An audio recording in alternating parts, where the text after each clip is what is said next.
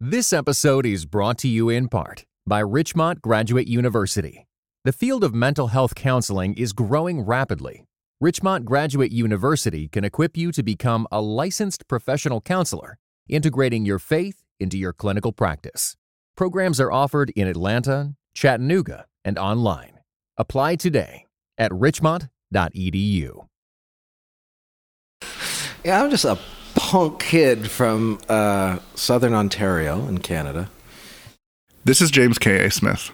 Grew up very working class. N- neither of my parents graduated high school, actually. Later, got GEDs. So I was the first person in my whole family to go to university or college. Jamie's a professor at Calvin College. He's an engaged public intellectual and cultural critic. He's the author of some of my favorite books, including Desiring the Kingdom, You Are What You Love, and more recently, a really phenomenal book called On the Road with St. Augustine.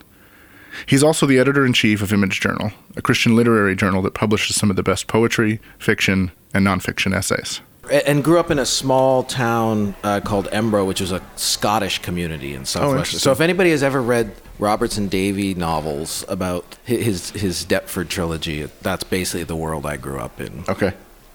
So kind of a vague Presbyterian agnosticism was sort of the water that we swam in. Um, but I wasn't raised in a Christian home or in the church.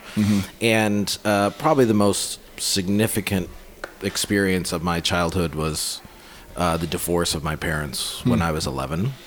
And my father uh, kicking my mother, me, and my brother out of the house and moving in his mistress and their kids immediately. Yeah, it was it was uh it's the kind of thing I didn't even know how upset or angry I should be about till I was about 36. Wow. So that that was and, and the reason I, the only reason I want to mention that is because if so you fast forward I'm 18 years old. I've spent high school um, as a weird combination of a jock and artist. So I'm I've played football, but I've really rode BMX bikes religiously and uh, created magazines to go with them. Okay. uh, and in, in which we had poetry and all this kind of stuff. So I was I was a, a magazine editor early on. Yeah. and but I started uh, dating this girl who uh, we went to elementary school together, and uh, her family were Christians,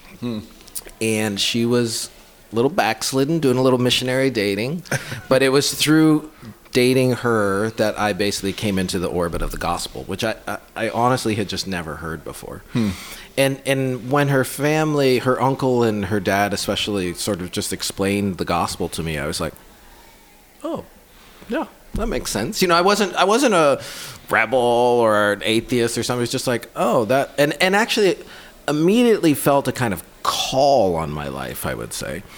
But probably equally significant was the fact that her her home, she grew up on this farm and her aunt and uncle lived there too and it was basically this kind of commune. you know, it was and and I was so enfolded into this community of love where there were dads around, to be very honest. Yeah. And um, so I sometimes say, on the one hand, I was intellectually convinced by the gospel, but I was sort of loved into the kingdom of God. And um, that girl's name was Deanna. Uh, and uh, when I became a Christian, I, so I mean, I have, I'm like straight up evangelical in this part of me because I I still remember praying in my bedroom on October 10th, 1988, the day after my 18th birthday, and you know, asking Christ into my life.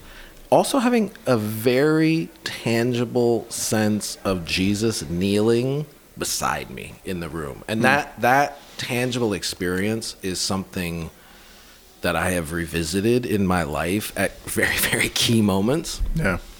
But when I told Deanna uh, that I became a Christian, she was like, "What? This is not what I signed up for." So about a week later, though, she came back to the Lord, and we've been married 29 years now, and Yeah. uh, sort of journeying in faith together. How old were you when you got married? I was 19 when we got married. Okay. Uh, so what happened was, uh, um, very immediately, I experienced a kind of radical sense of call when I became a Christian, And because of the, I, I became a Christian through the Plymouth Brethren tradition, which a lot of people don't know, but as one clue, they basically invented dispensationalism. Hmm. So it's a real rapture ready kind of Christianity. And as such, the only thing I could imagine being called to was preaching, ministry. And in fact, I started preaching uh, within a year of becoming a Christian because they have this sort of itinerant circuit rider kind of ministry and things.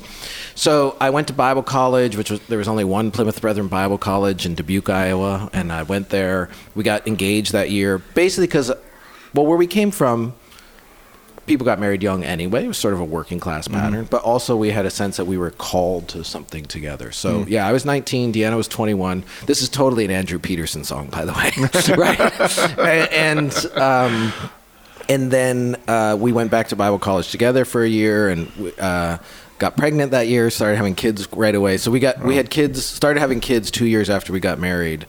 We we were in school together, married for nine years. Because I went right from bachelor's degree to master's degree to PhD.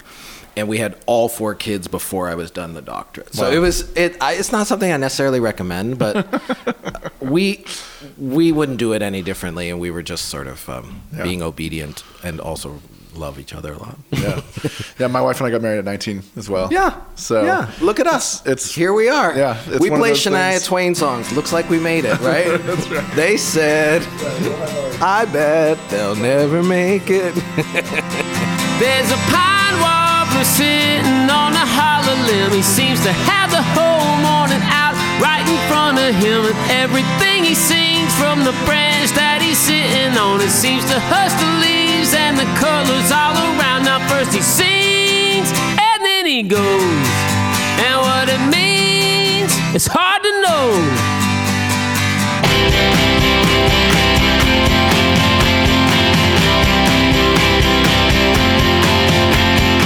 I'm Mike Cosper, and you're listening to Cultivated Conversations about Faith and Work. On today's show, we'll hear Jamie's story how he became enamored with philosophy, how he dealt with the abandonment by his father in his later years, and what St. Augustine might have to say to us today. It's a fun and wide ranging conversation, so stay with us.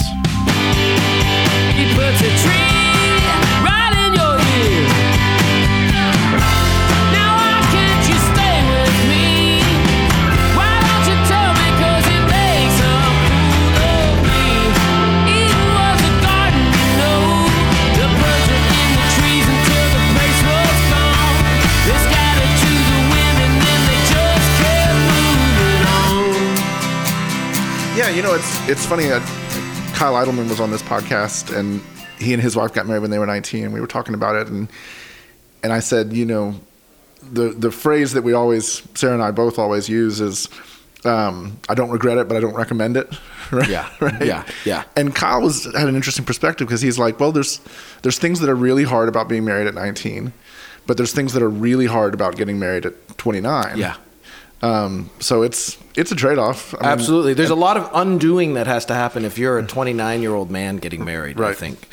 And uh, the part probably I feel re- not regret about, but the thing that sort of is a pang for me is I was such a young father.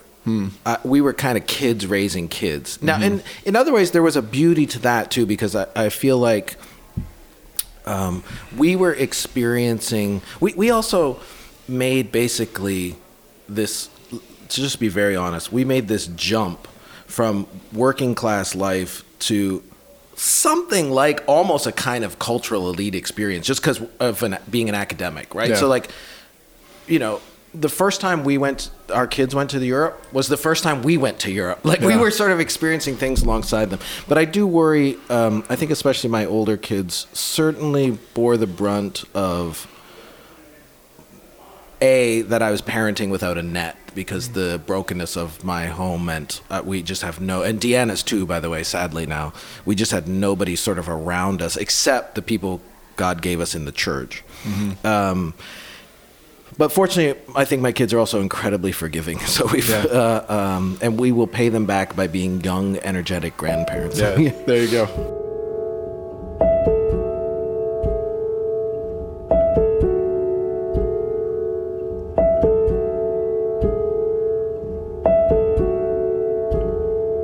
The end of your relationship with your father kind of finally hit you at 36. What was what was that experience like? Yeah, I, I, there's sort of stages. I, I would say um, when our first child was born, our son Grayson, that was also the first real wake up call for me, which is basically at that point, I'm like, oh, so this is what a father is? And you could just leave this thing, you know, like you could just go. Like I, I, I've, I, so my father, you know, left at 11. I have not seen him since I was 21 Wow. and and only very very sporadically and in very kind of traumatic ways in between those two times and so it just hit me it's like oh and so then the anger kind of wells up Yeah. and it's funny i remember i should be embarrassed to admit this but you know the band everclear Uh huh.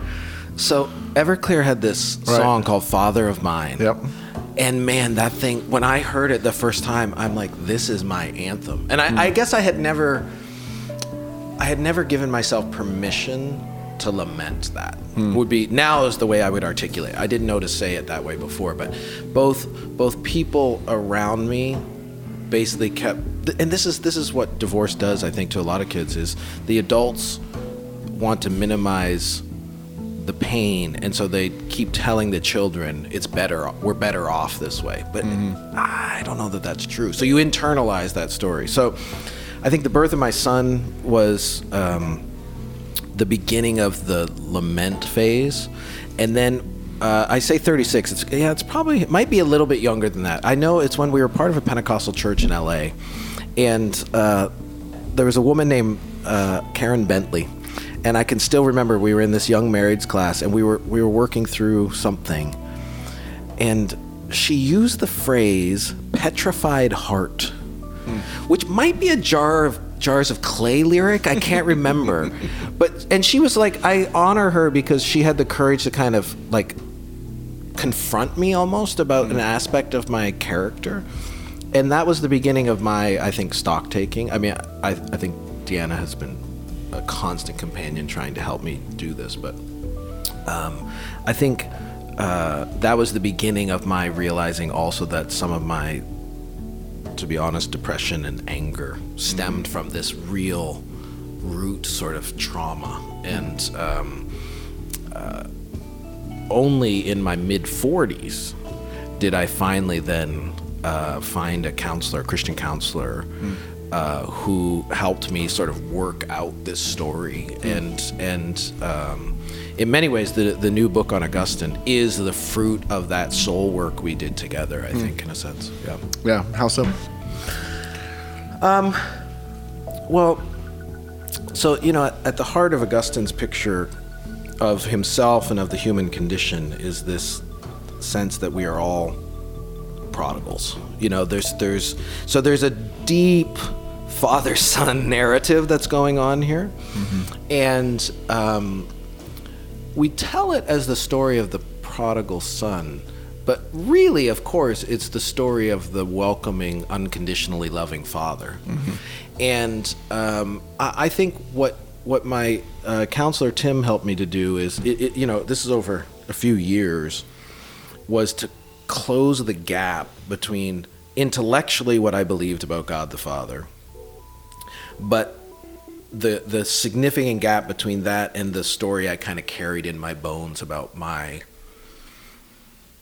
worth or what I had to do to mm-hmm. get a father's attention Yeah. or something like that. Yep. So there was there was a sense in which I started realizing why do I why do I why am I so driven or why why do I have to work all the time or why and and you realize oh I'm actually trying to get somebody's attention. I'm trying to perform mm-hmm. for the sake of getting a father's attention.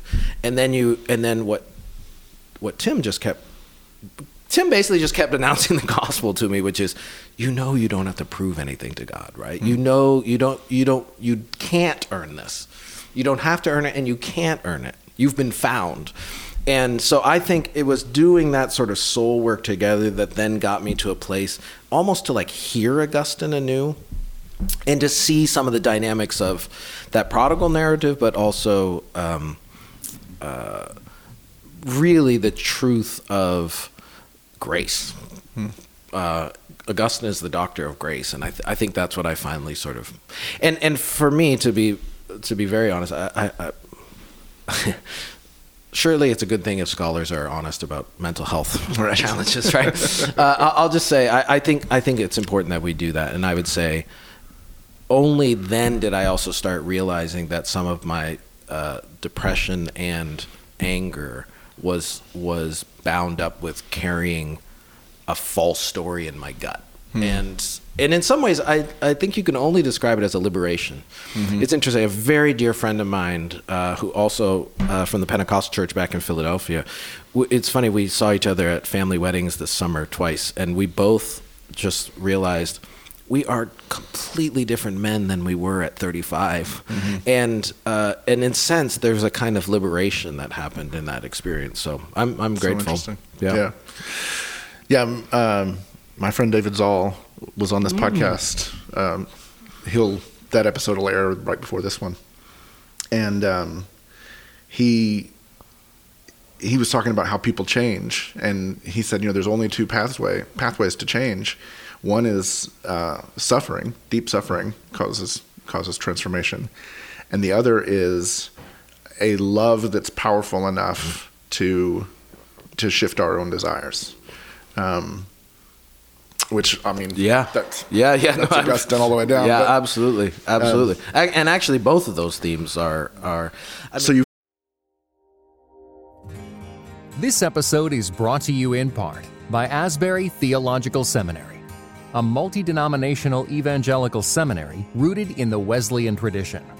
Serving nearly 100 different denominations, Asbury Seminary prepares theologically educated, sanctified, spirit filled men and women to evangelize and spread scriptural holiness throughout the world. Asbury Seminary is a spiritually vibrant, academically rigorous community with a residential campus in central Kentucky, extension sites in Orlando, Tampa, Memphis, Tulsa, and Colorado Springs, and fully online programs. With over 1,800 students from 50 countries, Asbury Seminary is committed to embracing a church that encompasses all people, languages, and ethnicities. Learn more at asbury.to slash get started.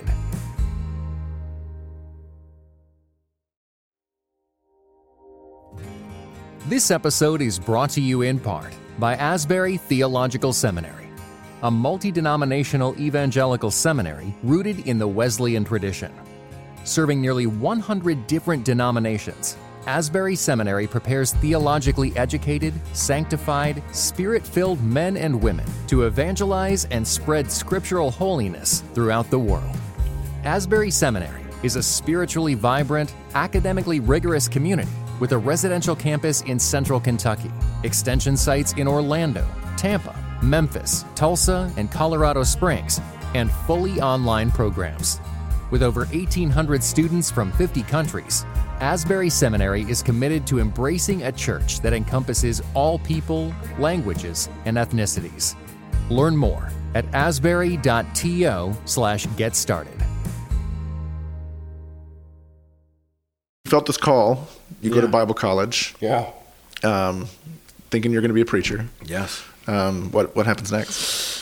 Yeah. So, um, so I'm at, at this tiny little Bible college in Dubuque, Iowa, and um, I go there thinking I'm going to be a preacher. Start preaching, but a couple things happen. Uh, one, all of a sudden, I get really turned on by thinking about stuff, like so theology. Basically, I'm like, oh, okay, this is this is sort of making my mind and heart sing and then I so then I start thinking, oh, maybe I'm called to be a theologian, like a more sort of academic track or something. But then, as I'm a sophomore, I think two important encounters. One, I start reading Francis Schaeffer, and um, I'm like, whoa, okay, this is. So it's actually sort of the philosophy side of all of this existential stuff that's really, really sucking me in.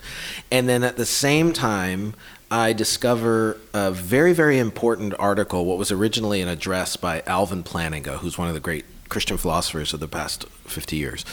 And it was called Advice to Christian Philosophers, in which he basically lays out this manifesto of why we need Christian philosophers, what it would look like to do integral Christian philosophy, thinking for the sake of God and the church, and then why that also means sort of being embedded in the mainstream of academia and not just in sort of hmm. sequestered spaces. And so when I read both of those things, uh, it all started to come together for me, and then I realized, oh, I'm actually I think I'm called to the philosophical side of theology, and then ended up doing my my PhD in philosophy. Um, uh, it, for even though I still obviously lean into theology with that philosophical training, but I do think it's important. I do think we have lots of trained theologians we we don't have as many trained philosophers, and I think it makes a difference for cultural analysis. Um, in many ways, I, I would be very happy to say, in many ways, I am swimming in the wake of Francis Schaeffer.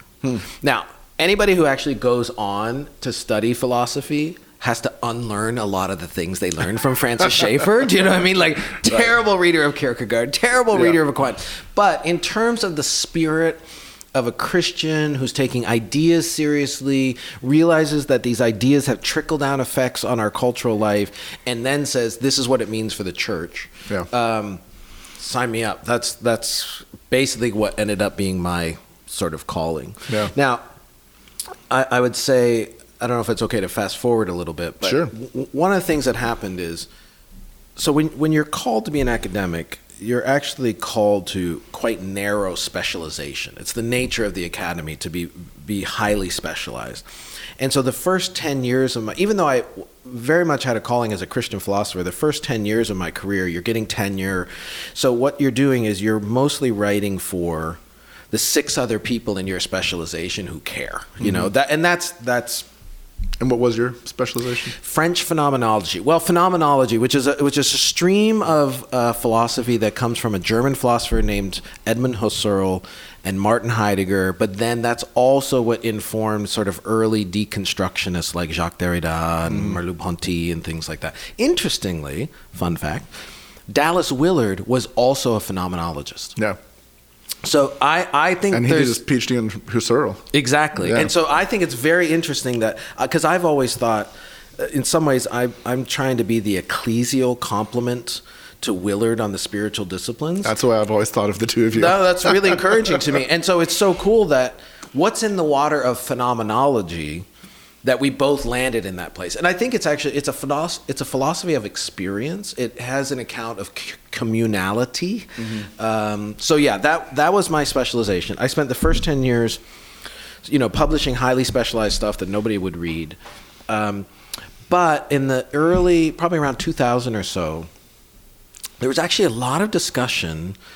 Uh, you're probably too young to remember this, but a lot of discussion around postmodernism in the church. And this was kind of the height of the emergent church Oh, yeah. and Brian McLaren. That's when we planted Sojourn, so we, we were all Oh, in the- sure, in, interesting. in the heart of all that. Yeah. Um, So, a lot of what I heard people saying about postmodernism, and then they would trot out the names like Derrida and Foucault and Lyotard and Mm-hmm. things. I'm like, what are you talking about, Willis? That is, that's not true. You know, Right. so I, I realized, oh, here was a touch point, a contact point where my my academic expertise could be put in the service of helping the church think more critically and and complexly and sophisticatedly about the cultural moment in which we found ourselves. So I would say that was when I really started to sense a call to be a translating scholar, an outreach scholar, somebody who uh, is trying to take what I hope is expertise in the ideas, but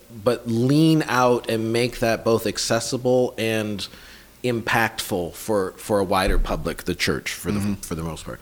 Now, for academics to do that, you really first have to get over a deep inferiority complex that comes mm. from being called a popularizer. The mm-hmm. worst thing you can be called as an academic is to be a popularizer, mm. because what they mean is you're not taking ideas seriously. But, but then I realized, um, well, actually, there is a sense in which doing this kind of translation work is almost harder than doing that narrow, specialized. When I'm writing for the six other people in French phenomenology who are thinking about these things, we all have this shorthand jargon, and you can kind of get lazy, and you keep sort of. It's a bit of an echo chamber. Whereas when you want to do this work of actually translating. It takes some, I think, creativity to be able to do mm-hmm. that. So that's what made me feel like I wasn't selling out. I was actually just answering a different call. Hmm. I'm, I'm also really grateful. You know, I teach at Calvin University, and it's an institution that on the one hand is pushing people to do that highest most advanced level scholarship but it also recognizes as a christian university that the work i do is also a kind of scholarship. So i'm really grateful. I think god put me in exactly the right place to have this sort of long leash uh, to be able to sort of move in and out of different kinds of spaces. And um, yeah it's been a ride. Yeah. What was um, Who's Afraid of Postmodernism? One of the early things? Yeah, exactly. I think of Who's Afraid of Postmodernism is, in a way, I think, the beginning of what now has been my trajectory ever since. In fact, I think you can you can draw a line from now I won't even remember, but you could probably draw a line from I think it's chapter four, the Foucault chapter of Who's Afraid of Postmodernism. Uh, a book that came out around the same time called Introducing Radical Orthodoxy, which is also a kind of translation book on on um, Foucault, and you can basically plot a line that gets you to desiring the kingdom, which then eventually gives birth to you are what you love and this sort of trajectory. Yeah. Yeah, so that's that's curious to me. So you would see a connection to your work on Foucault in Desiring the Kingdom. Does he show up in Desiring the Kingdom? No, he, I don't think he does actually. Interesting, but it was if you can think retroactively, it was totally Foucault. It's crazy that it wasn't um, the monastic tradition or liturgical theology that got me thinking about formation. It was Michel Foucault. Foucault Discipline and Punish, his book on prisons, is all about formation.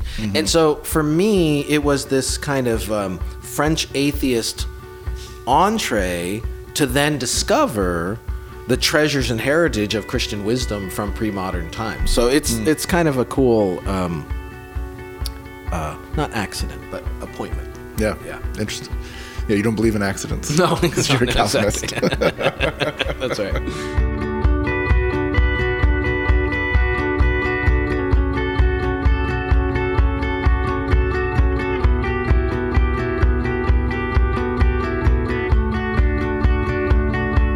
Let's talk a little bit about Desiring the Kingdom. I mean, that was that was the first of your books that I came across, and um, just completely blew my mind. Um, you know, my story. I was, like I said earlier, I was 19 when we started. You know, I got married, and then the the next month we started having core meetings for Sojourn Church. Wow. And um, so I stumbled into worship and, and liturgy and all this stuff, knowing nothing, having no training, you know. And what happened for me in reading Desiring the Kingdom was two things. One was, and the Foucault thing makes a whole lot of sense because the whole cultural liturgies thing is a very, I don't know how you'd say it, Foucauldian idea. Yeah, I think so. Um, so it, it opened up this way of seeing the world around me in a fascinating way. And it it opened up like how vital christian worship really is in in forming. Tell me how you kind of made the connection between cultural liturgies church liturgies Yeah, no, I, I'm so encouraged that, that that's exactly how I think of it too. It, in other words, it's it's putting on the lenses that help you see cultural liturgies that then raises the stakes of why we need to be intentional about Christian liturgy, right? Mm-hmm. And and and pedagogically, that's why I almost always start with the analysis of cultural liturgies to invite, especially to be honest, evangelicals to then rethink why they're al- allergic to liturgy. Yeah. Do you know what I mean? It's like, well, here's the thing: you've already been immersed in it in all these other spaces. It's interesting. I'm trying to think of what came first, hmm. and it, it's an amalgam. I, I- I should say, I think a huge catalyst was reading this marvelous little book that I'm sure you know by Alexander Schmemann called For the Life of the World. Mm-hmm. And so, an Orth- Eastern Orthodox theologian who takes the seven sacraments of the Eastern Orthodox tradition and says, here's how they enact a way of life rather than just a worldview. And it's because I come from a Reformed tradition where we talk about worldview mm-hmm. constantly. And, and I realize that the worldview piece doesn't do the work you need to appreciate how cultural deformation happens. Mm-hmm. It's probably not an accident either that I had teenagers at this time, hmm. right? Because now you're just a little bit newly, you're newly attuned to what's at stake in their cultural immersion. Mm-hmm. So I think it was, in some ways, I think it was, they were sort of happening in tandem, and uh, I wouldn't ever actually want to separate the two of both intentionality about Christian liturgy and analysis of cultural liturgies. I do think the Foucault piece probably primed me to see the cultural liturgy dynamic mm-hmm. first. So maybe it's also tracing my own pedagogy. I see the cultural liturgy dynamic first, and then I'm like, oh. And now I see why Schmemann is talking about what he's mm-hmm. talking about. And so I, I mean, I was, by the way, I want to say I was always so grateful and encouraged to see then what you did in Rhythms of Grace, mm-hmm. which is because I knew when I wrote Desiring the Kingdom, it was meant to be a college textbook. And you could tell, you know. and actually, it'd be a pretty crappy college textbook because it's it's still so dense and, and difficult, and there's way too many footnotes to Heidegger. But I, I, I've been so encouraged to see. I think of of your book and Tish Harrison Warren's Liturgy of the Ordinary as. Um, uh, really the encapsulation of kind of what I wish I could have wrote because it it it lays it out for audiences that um, I think can get a handle on it much more concretely, which is I, I think been really encouraging. Oh, that's that's encouraging to hear. I, uh, you know, I wrote that book because I stumbled into this job and there's no manual. For me, there was a, there was a sort of a deconstruction journey of looking at my own traditions and going, why do we do this? Yeah. Why, why do we sing? Why do we, you know, why do we stand? Why do we sit? Why do we, you know, et cetera, et cetera. And uh, I always tell people like, there's a great line in Orthodoxy where Chesterton's uh, kind of talking about his journey, and he, he tells the story of a, a, a seafarer who gets lost at sea and, and crashes on the shores of England and thinks he's found the new world. And so all the stuff that was familiar to him is suddenly strange and new Yeah, and oh, interesting. yeah. And um, that was kind of my experience as a as a pastor of worship was You look at it anew. yeah. Yeah. Why are we doing this? Why are we doing this? And so yeah, so your book was immensely helpful and Well, and your book is a great example of exactly what churches need, which is what our, our friend John Witvliet calls liturgical catechesis, right? I, I think the great failure of our churches, well, on top of just not being intentional about worship, do you know what I mean? Like just Right. wheeling in the Trojan horses of secular liturgies and then Jesusifying them. That so that's a huge problem. But the other thing is we just don't explain to people why we do what we do when we worship. And it, so I, I think actually the heart and hub of discipleship, and certainly being enfolded into congregations, whatever a new membership class looks like, it at the heart of it should be this is why we do what we do when we worship. And I, I think your book is a great model of I that. think that's kind. I want to make sure we get to Augustine. So uh, tell me your your new book um, on the road with Saint Augustine. Yeah.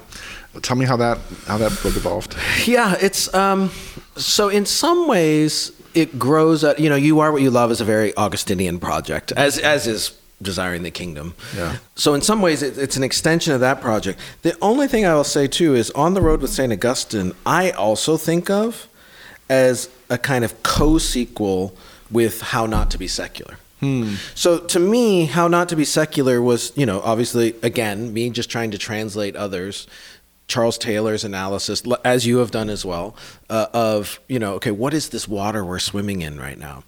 And if you think of there being these kinds of cracks in the secular, where people may be more open than we sometimes realize, um, then I actually think the the the articulation of a Christian journey that you find in an ancient African like Augustine all of a sudden has a kind of currency and contemporaneity um, precisely because I think Augustine's the first existentialist. I, I, I think, you know, we're, we're all sitting here post Kerouac, post Heidegger, seeking authenticity on the road, looking for ourselves.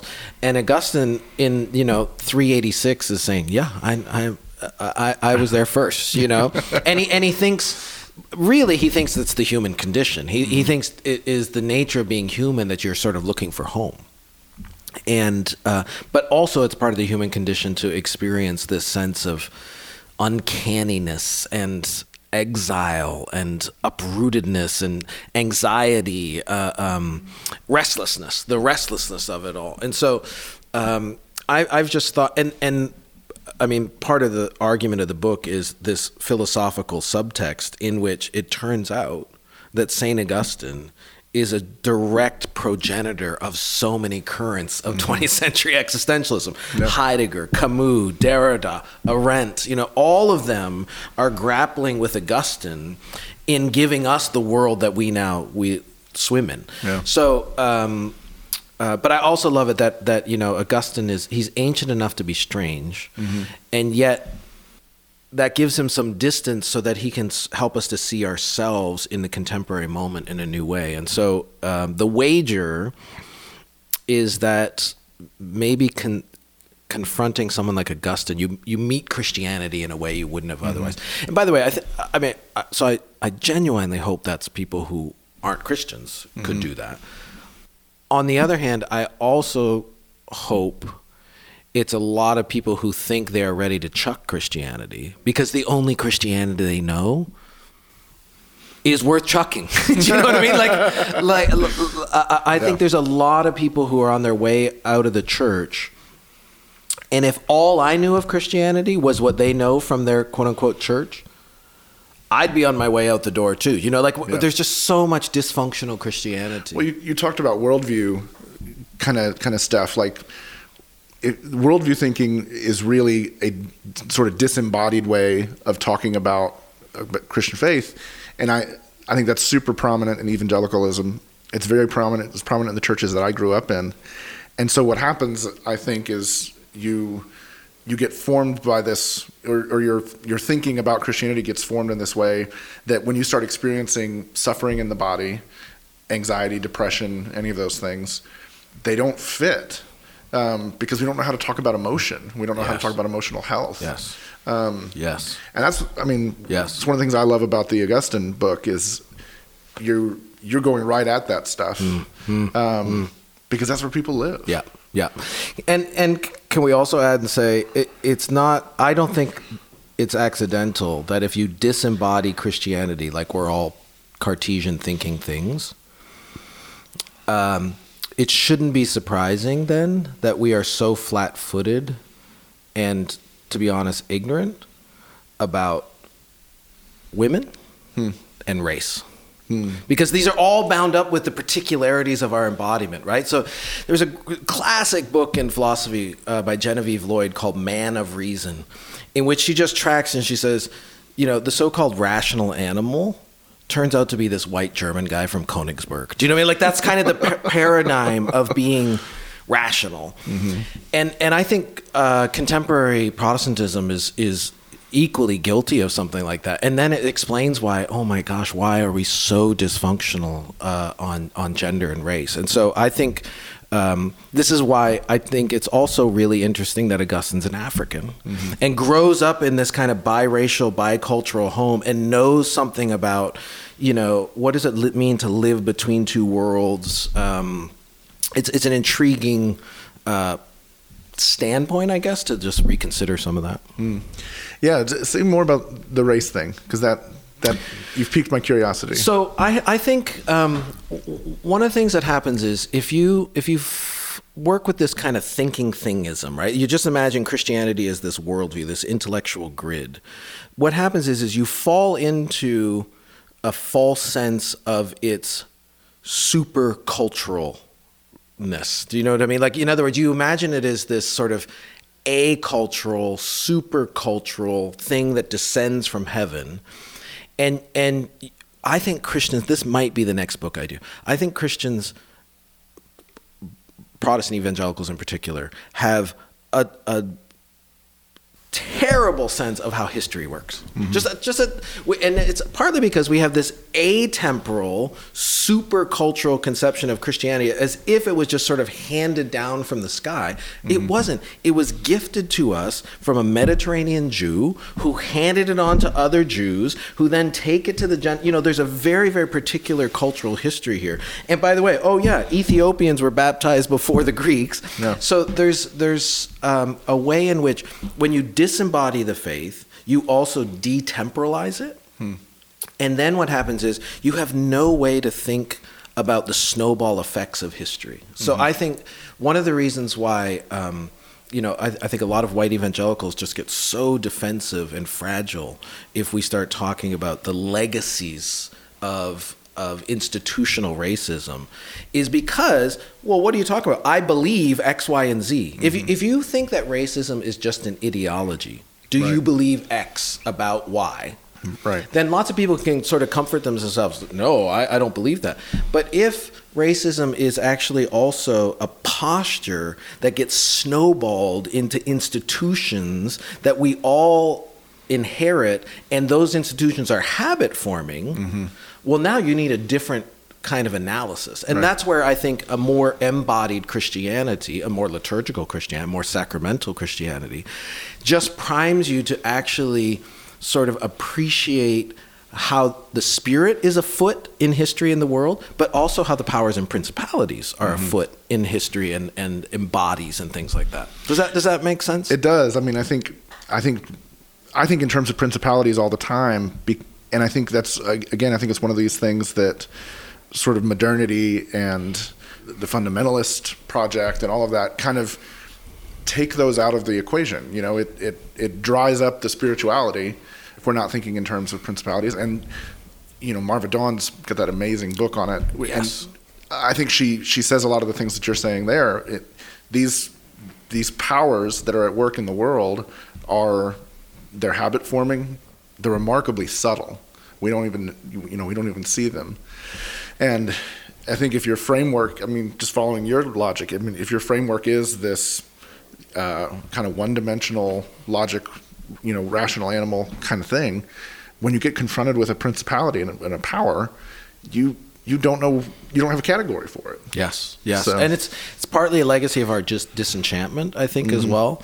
Uh, it's it's one of the reasons why I, I honestly think the renewal of American Christianity is going to come from Christian immigrants who come to our shores, and th- this is where the the great apostolate. I think of Pentecostal charismatic Christianity in the world is to just wake us up to the powers again, the powers and principalities. You know, we, we spend a lot of time sort of oohing and awing over I want to say for the record, I love Tim Keller, but we ooh and ah over what Redeemer is doing in Manhattan. Do you know Uh, what Nigerian Christians are doing in the mm. Queens? You know, it's just it's just a totally different game, and so we gravitate to certain sorts of forms of cultural influence, and we underestimate the significance of some of those others. Yeah, it's funny. I, I talked to this missionary a few months ago. You talked, you mentioned disenchantment, and it just made me think of this story. They they do work with tribes and mm. in the bush, and for the first like four months they were there, every Thursday their daughter would get sick. She'd have like flu-like symptoms, and you know didn't couldn't figure out what was going on. They were like, it went on long enough. They were like, I guess we're going to need to fly to South Africa and get her checked out. All this. So he's telling one of his uh, national partners, you know, this this story, and we can't figure out what's going on. He goes, "What day of the week is it?" And he said, "Thursdays." He goes, "Oh, that's when the curses go out. Somebody's paying a witch doctor to curse you, and so the curses go out on Thursdays." it just floored me. That's amazing. Like, yeah, yeah, incredible. like, oh, the world does Yes. not work the way we think Yes. it works. What days do the curses go out here? there seems to be a really steady outgoing, outpouring. Yeah. Oh man, for sure. So, well, this was great. Thank you so much for Thanks. making time for yeah, it. Yeah, no, it's really a pleasure to talk to you. Thank Yeah, you. you well. Now first he sings and then he goes. And what it means, it's hard to know.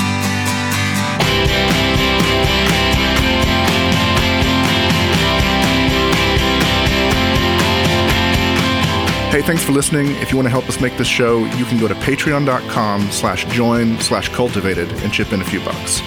Thanks a ton to those of you who've already done so. Cultivated is produced by Narrativo. We make podcasts at Narrativo. Learn more about us at narrativogroup.com. Our music is by Roman Candle. Our additional music is by Dan Phelps. Come back in two weeks where my guest will be Jeremy Casella, who, by the way, has a new record coming soon, and it's terrific. As always, thanks for listening.